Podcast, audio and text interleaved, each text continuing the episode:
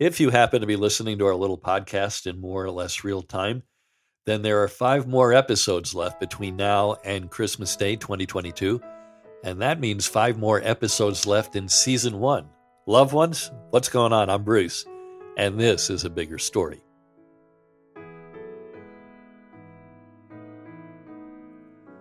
There are two very different Christmas stories in the Bible.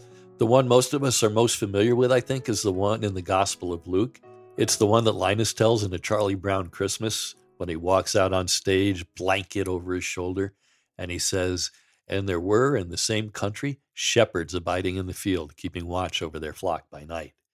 And lo, the angel of the Lord came upon them, and the glory of the Lord shone round about them, and they were sore afraid leave it to Linus to tell the story from the King James Version of the Bible. That's the Christmas story in Luke. The Christmas story in the Gospel of Matthew is very different. If you have a nativity set, a manger scene, it's probably a mashup of both stories because it's the Matthew story that includes the three wise men. So if you have wise men in your nativity, that's from Matthew.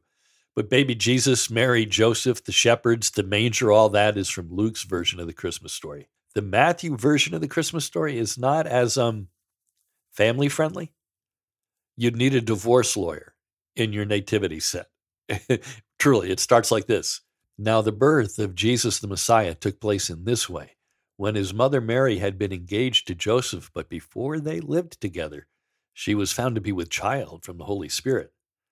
Her husband Joseph, being a righteous man and unwilling to expose her to public disgrace, planned to dismiss her quietly but just when he had resolved to do this, an angel of the Lord appeared to him in a dream and said, Joseph, son of David, do not be afraid to take Mary as your wife, for the child conceived in her is from the Holy Spirit. I want to come back to all that, but first, let's take a quick peek at what happens next in this Matthew version of the Christmas story. Joseph ends up not divorcing Mary. He hangs in there despite his understandable confusion. Mary has the baby. They do name him Jesus and then things get even trickier. The wise men who had been following the star in search of the Christ child make it to Jerusalem, where King Herod lives. Herod convinces them to keep searching for the child and report back to him.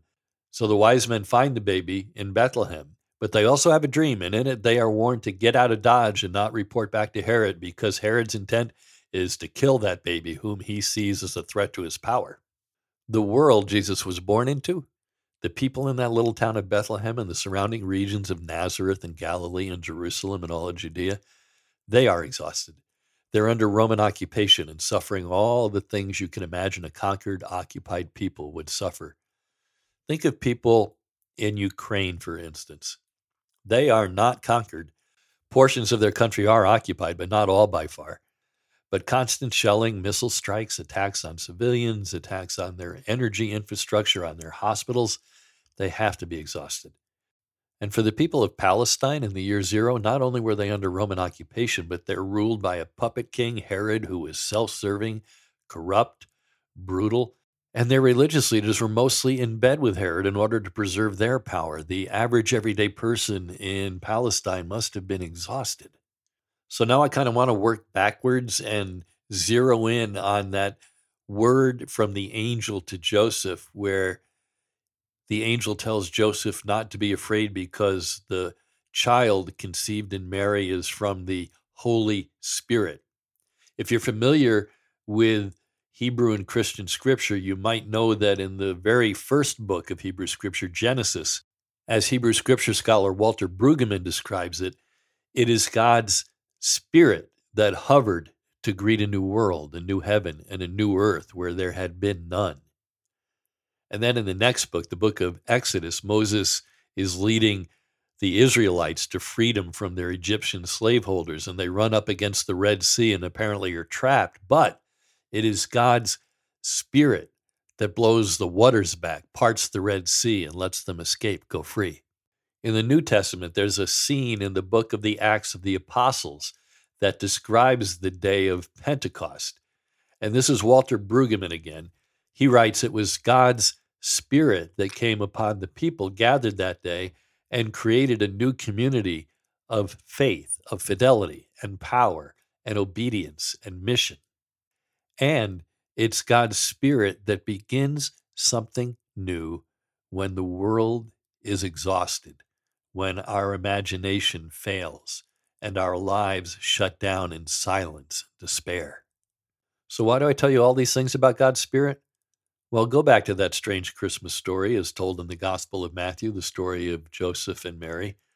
The Luke version of Christmas is the story of Mary and Joseph. Matthew's version is the story of Joseph and Mary because it's Joseph who's feeling confused, betrayed, because Mary is pregnant and he knows they haven't been together in that way yet, and he has in mind to divorce her. And just to revisit that part of the story, Joseph, being a righteous man and unwilling to expose her to public disgrace, planned to dismiss her quietly. But just when he had resolved to do this, an angel of the Lord appeared to him in a dream and said, Joseph, son of David, do not be afraid to take Mary as your wife, for the child conceived in her is from the Holy Spirit. It's that pesky spirit, a divine spirit that intervenes so, one last time from Walter Brueggemann, because he is so smart and so perceptive, it is God's Spirit that begins something new when the world is exhausted, when our imagination fails, and our lives shut down in silence and despair. And that, loved ones, is the message, at least it's one of the messages from Matthew's somewhat lesser known Christmas story, and it's a message I think we can grab hold of even now. And to grab hold of that message, you have to first ask yourself if you believe that there is a transcendent spirit, a divine spirit that operates in the universe and that somehow prompts us to new discoveries, to new ways of feeling and thinking, to new hope, Sometimes it's cosmic, like in the beginning at the creation of our current universe. Sometimes it's communal, like that story of Pentecost when a new community of fidelity with divine intention is formed. And sometimes it's as microscopic as the struggles of one poor couple in one small village in Bethlehem in one small, long ago moment in time in the year zero in Palestine. And I don't think it's much of a stretch at all to say that this Christmas, the world seems pretty damn exhausted. And maybe you do too. I know I do, at least some days. A lot of my friends seem exhausted. And if we hold out that possibility that there is a transcendent spirit, transcendent and bigger than us, then what we're doing is holding out hope that this divine spirit can yet again begin something new when we're exhausted, when our imagination fails, and our lives shut down in silence and despair. That that transcendent divine spirit can open up something new for us. So my suggestion, if I were you, and I'm not you, but if I were, my suggestion would be to cling to that hope this Christmas. Be on the lookout for new beginnings. Look for new hope where previously you thought there was none. Be open to a transcendent, cosmic, communal, sometimes microscopic divine spirit that can create something new for you, for all of us. Stay in touch, Bruce at brucecole.tv. Remember, you are loved.